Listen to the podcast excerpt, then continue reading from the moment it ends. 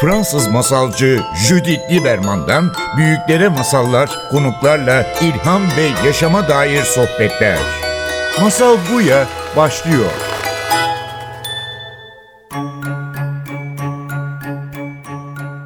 Masal Buya'ya hoş geldiniz. Bugün stüdyoda Sümeyye Ceylan'la birlikteyiz. Sümeyye hoş geldin. Hoş bulduk.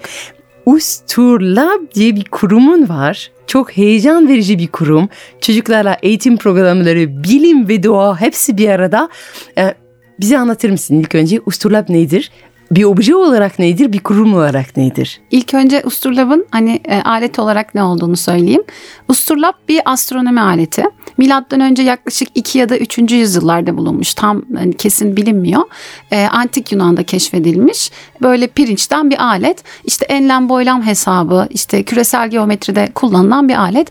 Ama 600'den fazla hesap yapabilen bir analog bilgisayar haline gelmesi İslamiyet'in gelmesiyle oluyor. Uzun yıllar çok fazla büyük gelişimler olmuyor alette.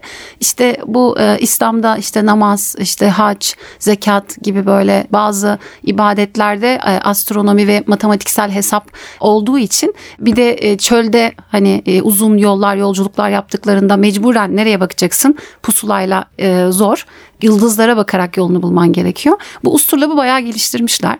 Yani e, başka bir toprakta bulunan bir aleti alıp insanlığın hizmetine günümüzde bile kullanılacak kadar geliştirip e, sunmuşlar. Hala gemilerde navigasyon sistemleri çökerse usturlap kullanılıyor mesela.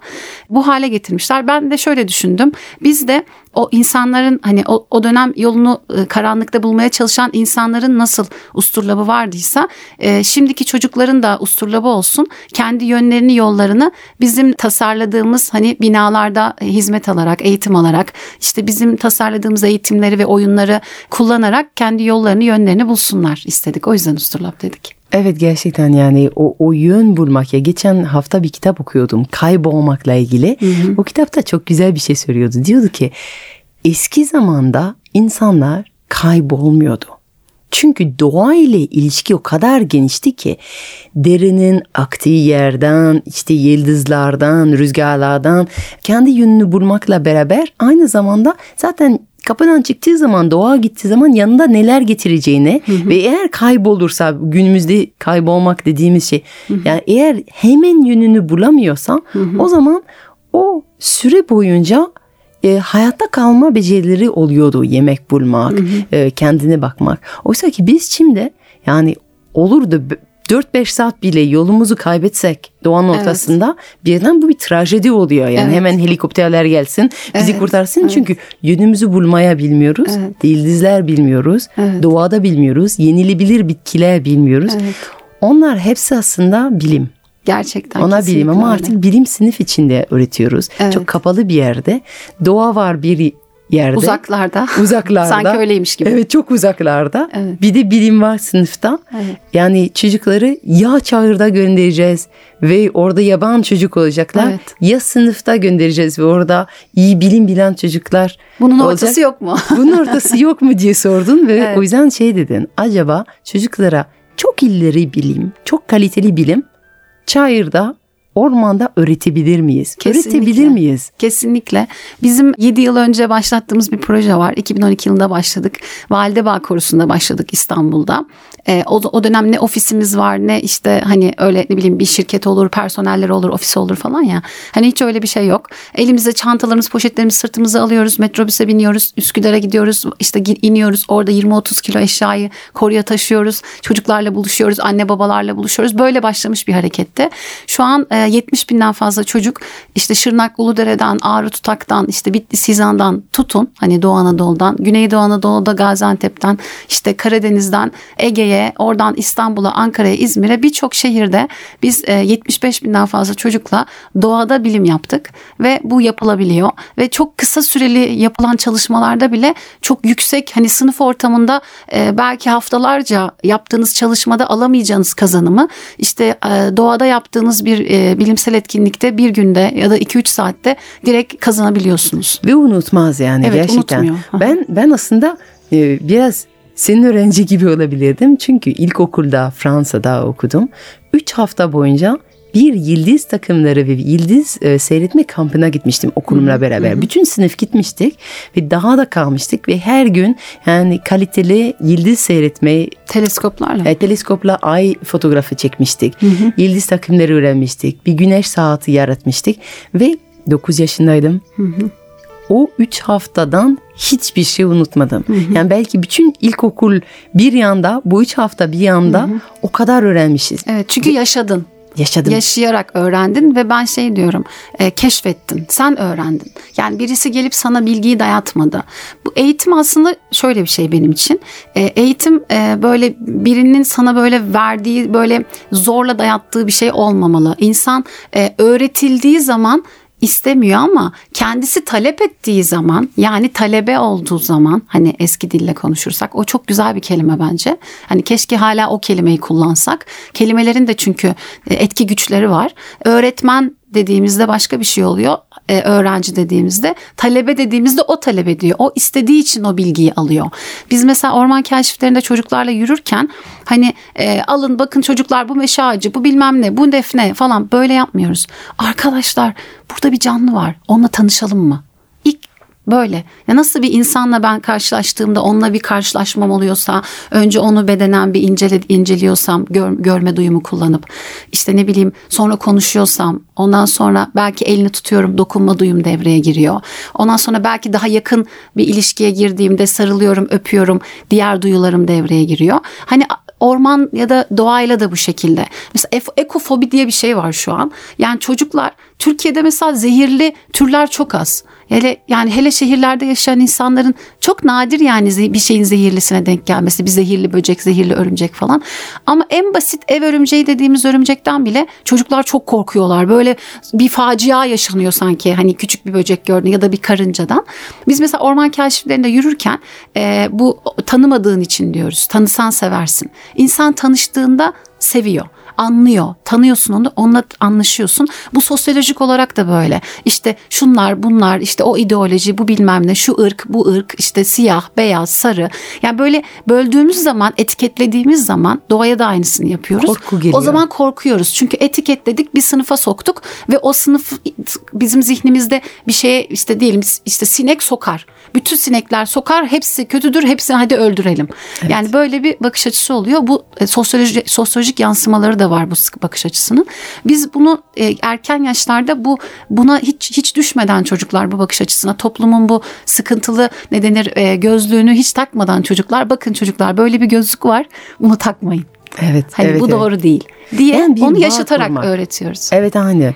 O toprakla bir kopukluk oldu. Yani Kesinlikle. çok yakın bir zamana kadar aslında Türkiye bir köy topluydu. Evet. Şimdi şehir toplumu oldu. Çok az insanlar köylerde yaşıyor ve o kopuşla beraber sanki topraktan kopu, kopuş oldu yani. Nasıl olabilir bu? Şimdi Yeniden nasıl bu barıştırabiliriz? Evet, bu topraktan kopmak çok ciddi bir problem bence de. Mesela biz eğitmen eğitimi yaptık birkaç hafta önce. Orada e, ilk e, Burcu Meltem Arık Hanım var. E, o da e, ekoloji bilgisi gerçekten yüksek. E, o da eğitmenlerimizdendi. Onunla öğretmenlere şey dedik. Burada dedik siz dedik e, öğretmen olduğunuzu bırakın artık unutun. İnsan olarak burada olun ve insan olarak deneyimleyin. Sonra doğada işte bazı duyularımızı kapatıp diğer, duyularımızı açmaya çalıştığımız çalışmalar falan yaptık. İki günlük bir eğitimde. Hacettepe Üniversitesi'nden de doçent bir hocamız da vardı aramızda. İki tane kızım var benim dedi. Ben onlara daha iyi bir baba olmak için geldim dedi. Ama dedi ben daha iyi bir insan oldum dedi. Yani o kadar gerçekten hani eğitimcilerimizde ya da anne baba olarak ilişkilerimizde de e, normal bir birey olarak insan olarak ilişkimizde de toprakla o kadar uzaklaşmış durumdayız ki. Mesela bir sokakta yürüyoruz diyelim. Ben soruyorum çalıştığım insanlara. Diyorum ki evinden çıkıp en yakın market bakkal neyse hani alışveriş yapacağın bir yere gidene kadar sokakta doğaya ait gördüğün tür sayısını sayar mısın diyorum. Yoktur ya bizim sokakta ne tür tür 2-3 ağaç vardır diyor mesela ya da işte ağaç bile yok ya diyor. Tamam diyorum say diyorum ama gerçekten türlere dikkat ederek say diyorum. Ve bir geliyorlar işte 50 tane saydım 30 tane saydım. Çünkü bakmıyoruz. Bakmadığımız için de fark etmiyoruz. Bir farkındalık oluşmuyor. E, farkındalık oluşmadığı için de yok olduklarını düşünüyoruz onların. Halbuki beraber yaşıyoruz. Benim babam e, otacı ve otlarla özellikle şifa otlarla çok ilgileniyor ama genel olarak bütün bitkilerle ve bir tane oluşumları var. E, sokaktaki yabaniler diye. Ve sokaktaki yaban otlarla ilgileniyorlar. Ha, Aslında harika. bu kırık kaldırım çat, e, taşların arasından çıkan böyle bir ot var ya. Evet. Onu tamamen Kara hindiba mesela her yerden çıkar. Değil mi ya? Ama görmezlikten geçiyoruz. Tamamen körüz ve onlar şey yapıyorlar. Gidiyorlar ve etrafında e, pudra renklerle etrafına çizgi Ha. e, çiziyorlar. Ben buradayım diyor evet, çiçek. şey demek için bak onlar burada gör onlar. Evet. Aslında en yoğun şehrin ortasında var yaşam. Kesinlikle. Doğa hiçbir zaman inkar edilemez. Hep burada yani havada Evet. var, böcek var. Kaldırımın taşların arasında ki İstanbul'da bile yani çok büyük bir metropoldeyiz ama ne acayip yaban ağaçlar çıkar Kesinlikle değil ve mi? İstanbul'un endemik türleri de var. Yani dünyada sadece İstanbul'da yaşayan e, canlılar var mesela. İşte İstanbul çiğdemi ya da başka türler. E, biz hiç farkında değiliz. Bir de İstanbul aslında hani biz hep "Aa, beton şehir falan diyoruz ama aslında yeşil bir şehir. Yani görmek isteyene. Ama görmezsek iyice tamamen büsbütün beton olacak. Yani bu devamlı hani beton beton beton beton diye diye beton yapıyoruz aslında. Yani bu dilden kurtulup e, var olanı korumak üzerine hareket edip ve olanı da fark etmek üzerine e, çalışmamız gerekiyor. Biz mesela İstanbul'un bir- birçok ilçesindeki çocuklarla e, yeşil alanlarda eğitimler yapıyoruz. E, geçen ben Fatih'te benim e, çalışma yerim. Arkadaşlara dedim ki hani burada çevrede yeşil alan var mı? Sonra işte arıyorlar, arıyor, orman arıyorlar. Yani yeşil alan deyince Türkiye'de insanlar böyle orman hayal ediyorlar. Şöyle bir e, olay yaşadım ben. Doğu Anadolu'da bir bilim şenliği için e, davet edildik. Telefon ettim. İlçe Milli Eğitim'den bana dedim bir görevli memur atar mısınız bu işi koordine edebildiğim atadılar. Beyefendiyle telefonda konuşuyoruz. Hocam dedim yani bir hani e, yeşil alan var mı okulun çevresinde? Yani olsa iyi olur çünkü biz doğada bilim yapıyoruz. Ondan sonra hocam burada yeşil alan yoktur dedi. Dedim nasıl yoktur ya hani vardır mutlaka yani hiç dedim hani çiçek de mi yok? He çiçek vardır dedi ama ağaç yoktur dedi. Yani o e, algı şu şekilde e, yeşil alan deyince orman olacak. Direkt böyle hani ne bileyim çam ormanı böyle e, Bolu hani öyle bir şey olması gerekiyor gibi ya da Karadeniz e, e, dağlarını hayal Sonunda ediyorlar. buldular mı senin şenlik Biz için? gittik oraya. E, tam da böyle ayarlayamadılar. Şurası olmaz, burası olmaz. Sonra bir gittim. Bir tane nehir akıyor böyle ama o kadar büyük bir nehir ki Doğu Anadolu'nun en büyük nehirlerinden biri Murat Nehri. Böyle şok geçirdim. Aman Allah'ım dedim. Burası bir tabiat harikası. Muhteşem bir ekosistem. Hem su ekosistemi var, hem çayır ekosistemi var. Yani iki farklı ekosistem iç içe, canlı türleri çok çeşitli. Ondan sonra çocuklarla eğitim yapıyoruz. Arkadaşlar bu canlıyla tanışalım mı dedim. Çocuklar diyorlar ki biz onu tanıyoruz hocam diyorlar. Ne ismi dedim. Pembe çiçek dedi dediler. Ondan sonra bu ne dedim. Beyaz çiçek. Bu ne dedim. Sarı çiçek. Ya böyle hani görsel bir e, algı üzerinden oturmuş bir doğa sınıflandırması var. Hani bu ne işe yarar? İşte hani hayvan yer. Hani Evet. böyle bir maalesef hani bütün otları çiçekleri tanıyan bilen onların sırrına hakim bir e, nesilden e, iki kuşak sonraya geldiğimizde şu an çocuklarımız beyaz çiçek pembe çiçek modundalar. En doğanın içinde olanları bunlar bir de. Bir de bütün yeşilleri ot. Evet, Bu yeşillerin nedir? hepsi ot. ot. Ee, Güzel ve ot. Şeyi de bilmiyorlar e, insanlar. Mesela e, bozkır. Bozkır ya işte ne işe yarıyor ki falan. Hani taş gibi düşünüyorlar. Halbuki her şeyin kendine has bir ekosistemi var. Çölün kendine has bir ekosistemi var. İşte ormanın değişik ormanların kendilerine has bir ekosistemi var ve orada farklı hayatlar var, farklı yaşam biçimleri var. Yani çölde de bir hayat var. Yani çöl dediğimizde işte ağaç yoksa o zaman kötü bir şey. Böyle değil. Mesela e, biz şu an e, gelsek Sahra çölünü mesela orman yapsak dünyadaki ekosistemi bozarız. Oranın e, çöl olması gerektiği için çöl olmuş. Yani bu döngünün içinde bir şekilde bi- biliyorsunuz e, milyarlarca yıl önce tek bir kıta vardı. İşte dinozorlar vardı falan. Sonra e, o işte e, büyük yok oluşlardan biri oldu. Onların nesli tükendi. Şimdi insan geldi. Dört buçuk yıldır bu gezegen var ve milyarlarca yıldır burada hayat var. Yani biz şu an bu gezegene bakmamızın bakmak zorunda olmamızın sebebi bizim hayatımız için, gezegen için değil. Mesela bu işte iklim bilimciler falan bas bas bağırıyorlar ama ben şeyi çok önemsiyorum. Yani dünyayı korumak değil, biz kendimizi korumalıyız. Evet. Yani biz kendi neslimizi tüketiyoruz insan olarak. Yaş evimizi bozduğumuz Yoksa bizden için. sonra dünya devam eder devam yani. edecek. Aynen dünyanın bize Bazen ihtiyacı şey yok. çok e, şiirsel bile buluyorum. E, vazgeçilmiş binaların içinde nasıl doğa girdiğini görüyoruz. Bir tane çok güzel bir e, fotoğrafçı bir tane iş yapmıştı. Bir sergiyi gezmiştim.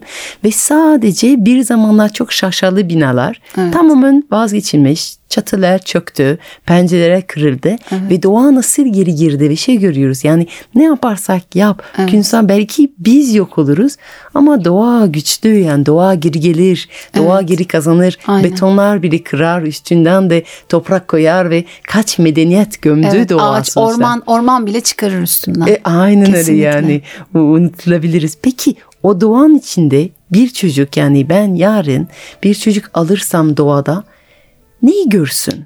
Nasıl bir bilim ne öğrenebilir orada? Ne öğrenmeli? Ben burada hani öğretmenlere değil ama anne babalara seslenmek isterim. Çünkü şöyle bir algı var Türkiye'de. Yani böyle hani eğitim sadece işte alanın çok uzmanları insanların yaptığı bir şeydir gibi. Kendileri bir kere e, doğayı deneyimlemek için gitsinler. Yani çocuğumu doğaya götüreyim diye değil. Hepimizin buna ihtiyacı var. Ve çocukların elini tutup ormana gittiklerinde sadece piknik yapmak, yemek içmek ve mangal yapmak için gitmesinler. Benim şimdi başlattığım bir kampanya var. Mangala sadece mangala gelme, oyuna da gel. Yani doğa bizim oyun da arkadaşımız aynı zamanda ve o- insan oynarken öğrenen bir canlı. Ee, mesela birkaç böyle örnek söyleyebilirim. Mesela gittik işte yürüyoruz diyelim ki çocuğumuzla, arkadaşımızla. illa çocuk çocuğumuz olmak zorunda değil yani. Arkadaşımızla gittik ya da tek başımıza gittik. Mesela bu toplumsal e, o ön yargıları bırakıp bir ağacın yanına yaklaşıp böyle bir e, kabuğunu koklayabilirler hep birlikte. Kaç kişilerse tek başınasa da tek başına koklayabilir. Sonra yapraklarına böyle bir eline alıp bakabilir, inceleyebilir. Sonra daha bilimsellik katmak istiyorsa işin içine romantiklikten biraz sıyrılmayı seviyorsa işte o yapraklarının şeylerini koparmadan ama inceleyebilir. İşte güneşe doğru kaldırıp bakabilir. Güneş geçiriyor mu, geçirmiyor mu diye. Hani ışık. işte ne kadar ince. Ondan sonra dizilimine bakabilir. Sonra bir diken mesela. Dikene doğru yaklaşabilir. Ondan sonra dikenin dizilimini inceleyebilir. Ve o dizilimini, dizilimleri incelemeye başladığında ne kadar çok yerde bunun tekrar ettiğini, yani bu örüntünün doğada birçok farklı canlıda devam ettiğini kendi keşfedebilir. Yani illa bunu kitaplardan okumasına gerek yok. Bunları ben çok önemsiyorum. Tabiat günlüğü tutmalı mutlaka. Doğa günlüğü tutmalı. Bir defter parçası alabilir. Ben de şimdi bir tane e, tabiat günlüğü hazırlıyorum. İnşallah bir, bir ay içinde bitmiş olacak. E, hani bu yönlerde yardımcı olmak için insanlara doğaya çıktıklarında nasıl bir hani gözlem yapmaya ya ben insan çünkü gerçekten unutturulmuş bize. Aslında çok içgüdüsel bir şey içimizdeki sese e, dinlediğimizde ama unutmuş durumdayız. Sonra bir uzaktan bakabilir bir canlıya mesela bir ağaç diyelim biraz uzaktan böyle bakabilir resmedebilir. Sonra biraz yaklaşabilir resmedebilir. Küçük çocuklar için resmetmeyi hani böyle çok ne bileyim e, karalıyor diye düşün, düşünüyorlar ortalama insan hani e, çocuğu ama aslında o orada bir şeyler üretiyor. Ben şöyle yaptırıyorum mesela pastel boyalar ve dosya kağıdı götürüyorum. Ağacın kabuğuna dayat dayatıp oradan pastel boyayla çok basit mesela okulda bize yaptırdıkları bir şey bunu doğada yapabiliriz. İşte ağacın desenini çıkartabilir, yaprağın desenini çıkartabilir. Büyük haz duyuyor çocuklar. Özellikle 3 3 3 6 yaş arası bu tarz çalışmalarda. Sonra bir tane böcek gözlem kutusu alabilirler ya da yapabilirler şişeden üstüne nefes boşlukları bırakıp oradan küçük bir doğa arkadaşımızı içine misafir edip bu önemli misafir etmek. Böyle biraz inceleyip çünkü kaçtıkları için inceleyemiyoruz. Ondan sonra işte böceklerin mesela altı ayağının olduğunu, onların e, ayaklarının tam orta gö- gövde bölümünden çıktığını inceleyebilirler. Yani bunu hani kendileri bu işin içine yavaş yavaş bir yürüyüşle başlatıp bir yılın sonunda evlerinin en yakınındaki yer neresiyse oraya gitmek çok önemli. Hani çok uzaklarda böyle ne bileyim herkesin Belgrad Ormanı'na, herkesin Bolu işte e, Yedi Göllere gitmesine gerek yok. Hepimizin mahallesinde içinde 3-5 ağacın olduğu bir çocuk parkı hiçbir şey olmasa var. Evet. Ve o ağaç da aslında bizim oyun arkadaşımız. O gözle bakmamız lazım. Sana bunu anlatmak istiyorum. Birkaç sene önce ben e, doğada kamp organize ediyordum aileler için ve her gün şey yapıyorduk. Yani hep böyle teklifler yetişkinden geliyor. E, ama herkes bir şey teklif edebilir, bir etkinlik teklif edebilir. O yüzden açık alan yapıyorduk. Herkes bir etkinlik teklif ediyor. Bir küçük bir çocuk şey demişti. Ben bugün böcek seyretmek istiyorum. Benimle böcek seyretmek isteyenler gelsin ve birçok yetişkin şey demişti. Hakikaten ya biz niye böcek seyretmiyoruz? Ve bu 5 yaşında çocuğun teklifin üzerinde gittiler ve gerçekten böcek seyrettiler. Sen böcek derken çocuklara demiştik o bölgede akrep bulunuyor dikkat edin. O e, sadece bunu söylemiş olmak büyük bir korkuyaydı. Çocuklar aman ben gitmeyeyim, böcekler seyretmeyeyim, akrep var. işte anneler falan dikkat et falan. O yüzden iki tane baba dediler ki Burada akrep var ve aranızda akrep korku var. Biz bu akrepleri çok merak ediyoruz dediler. Ve bizimle gelin biz bugün akreplerin peşini gideceğiz. Onları bulmaya çalışacağız, arayacağız. Ee, kaldıracağız ağaç kabukları, bakacağız nerede olabilirler ve bulduğumuzda onları sadece seyredeceğiz. Se gezdiler gezdiler gezdiler gezdiler akrep aradılar akşamüstü dedi ki nasıl gitti sizin akrep keşfiniz dediler ki valla gerçekten akrep aradık aradık bulamadık demek ki çok korkacak bir durum yok çünkü 3 saat içine bir tanesini bulamadık inanın ki akrepler gerçekten o kadar yaygın değil rahatlayabiliyorsunuz ama, ama bu hoşuma gitmişti yani merak uyandır bir Evet. teklif et. Yani senin merak ettiğin şey bu 5 yaşında çocuğu yaptığı gibi. Eğer senin merak ettiğin bir şey vardır etrafındaki insanlar da merak ediyordur. Davet et beraber daha keyifli. Ve doğa, doğa dair bir şeysini korkutuyorsa onda peşine git. Kesinlikle. Ve tanışmayan senin söylediğin gibi yani karşılaş, tanış ve o ilişki o bağ tekrar tamir edildiğinde çünkü Kesinlikle. vardı bu bağ. Bu bağı tamir ettiğimizde bir bakıyoruz ki korku kalkıyor ve yerine derin bir sevgi ve ilişki besleyen bir Evet. ilişki. Yani doğa bizi besliyor. Ve ilham vermeye başlıyor bu sefer sana. Aynen. Yani sen normal günlük hayatında yaptığın işlerde oraya dair bir ilham da bulmaya başlıyorsun. Senin hani günlük hayatına oradaki ilişkiye gelip daha zengin şeyler üretmeni sağlıyor. Şimdi Sümeyye biraz böyle sohbetimiz sonuna doğru gidiyor ama bana bir söz verdin. Başlamadan önce bana dedin ki çok eğlenceli bir hikayem var. Evet. Bugün onu seninle paylaşmak istiyorum. Bir hikayeye geçelim mi? Tamam. Ben bu eğitim işlerine ilk başladığımda ilham aldığım birkaç şey vardı. Onlardan biri de Tagore var, ünlü Hintli şair. Onun bir hikayesiydi. Papağanın terbiyesi hikayesi. Şimdi masalcının yanına gelip de böyle masal anlatmak da biraz cüretkar oldu ama Olur e, e- eğitim modern dünyanın eğitim anlayışını çok iyi anlattığı için onu anlatmak istiyorum dinleyicilere. bir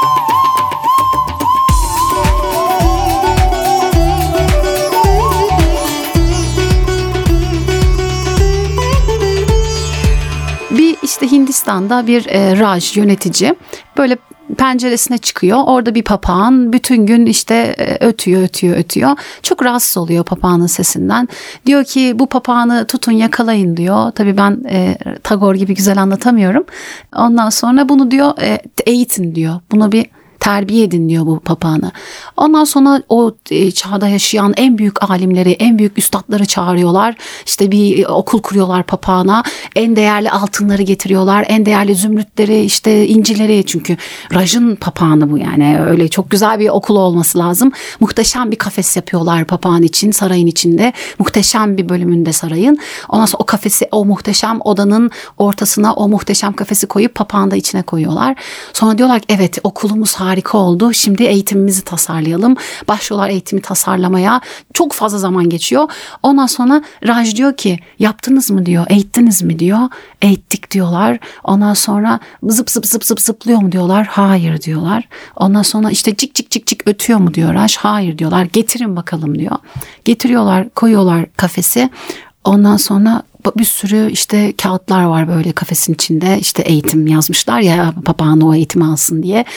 Kaldırıyorlar yazdıkları muhteşem müfredatları, muhteşem harika eğitimleri.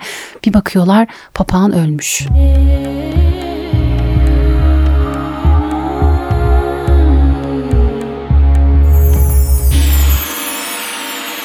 Yani o kadar eğitime odaklanmışlar, o kadar kafesi düşünmüşler, o kadar hani e, başka şeylere odaklanmışlar ki Papağanı unuttular. Tam papağanı unutmuşlar. Şu an maalesef bizim eğitimimiz de bu şekilde. O kadar okul binalarını düşünüyoruz ki, o kadar eğitmen eğitimlerini düşünüyoruz ki, o kadar sınıftaki tahtaları düşünüyoruz, sıraları düşünüyoruz ki çocuğu Unutuyoruz. düşünmeye vakit kalmıyor. Sümeyye çocuklarımızın kafesi açtığın, onlarla beraber ormanda uçtuğun için Çok teşekkür ederim. Bir de bu sohbet için teşekkür ederim. Ben sana çok teşekkür ederim bu fırsatı verdiğin için. Fransız masalcı Judith Lieberman'dan büyüklere masallar, konuklarla ilham ve yaşama dair sohbetler. Masal Buya sona erdi. Programın tüm bölümlerini ntvradio.com.tr adresindeki podcast sayfamızdan dinleyebilirsiniz.